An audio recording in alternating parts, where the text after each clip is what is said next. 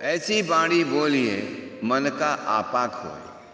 यानी मन में अगर किसी प्रकार का अपने प्रति बहुत महत्व का अनुशंसा है, बहुत ज़्यादा आदमी अहंकार ग्रस्त है तो वो जो बाणी निकलती है, वो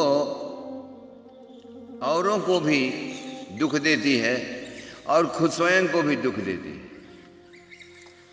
तो कबीर कहते हैं कि बाणी ऐसी वैसी बाणी बोलिए, मन का आपा को औरन को शीतल करे, ठंडा नहीं शीतल करे।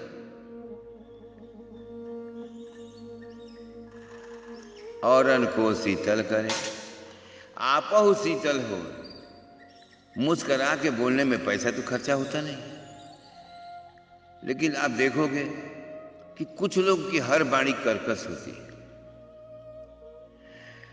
जब महाराष्ट्र के एक महान संत हुए, संत ज्ञानेश्वर। वो किसी बात को जब समझाते थे तो इस तरह से बोलते थे, भाइयों, मेरी बात सुन लो, मेरे पास आओ, मैं तुम्हें स्वर्ग का द्वार दिखा रहा हूँ, मैं तुम्हें मुक्ति का मार्ग बता रहा हूँ, ये गीता मैंने लिखी है, इसको सुनो। तुम महान बनोगे, मेरी बात तो सुन लो। प्रार्थना करते थे, हाथ जोड़ के कि मेरी बात सुन। और कृष्ण ने कहा कि जिसको मुझमें विश्वास नहीं है, उसको मेरी गीता न सुनाई जाए। तो आप देखोगे कि यहाँ जोगी ज़्यादा दयावान है और कृष्ण निष्ठुर है। जो उनमें विश्वास करता है, वो तो सुनेगा ही, लेकिन उस शास्त्र की सफलता तब है, जो विश्वास नहीं करता हो और वो भी सुने, तब। तो ये विरोधाभास चलते रहेगा। कबीर कहते हैं कि मन का आपाक होए, ऐसी वाणी बोली। ये किन लोगों के लिए कहते हैं? सबके लिए कहते हैं। कि जैसे कहा जा सकता है कि, ऐ मेरी माँ के पति और हे पिताजी, बात बोध एक ही है, किंतु तरीका अलग महान लोग तरीके अपनाते हैं, बात बदलते नहीं। उसी बात को वो लोग कहते हैं। कभी मन का आपा खोए, औरन को शीतल करे।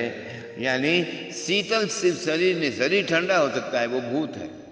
पंचभूत का शरीर ठंडा गर्म हो सकता है, बुखार लग जाए तो गर्म हो जाता है, सर्दी हो जाए तो थोड़ा कम टेम्परेचर हो जाता है। लेकिन मन का आपाक हो या मन की बात है। मन में शीतलता होनी चाहिए या उग्रता होनी चाहिए। तो एक रहा कि कबीर की कुछ बातें बहुत ही ज़्यादा काशी में मशहूर हैं, जो किताबों में भी नहीं लिखी है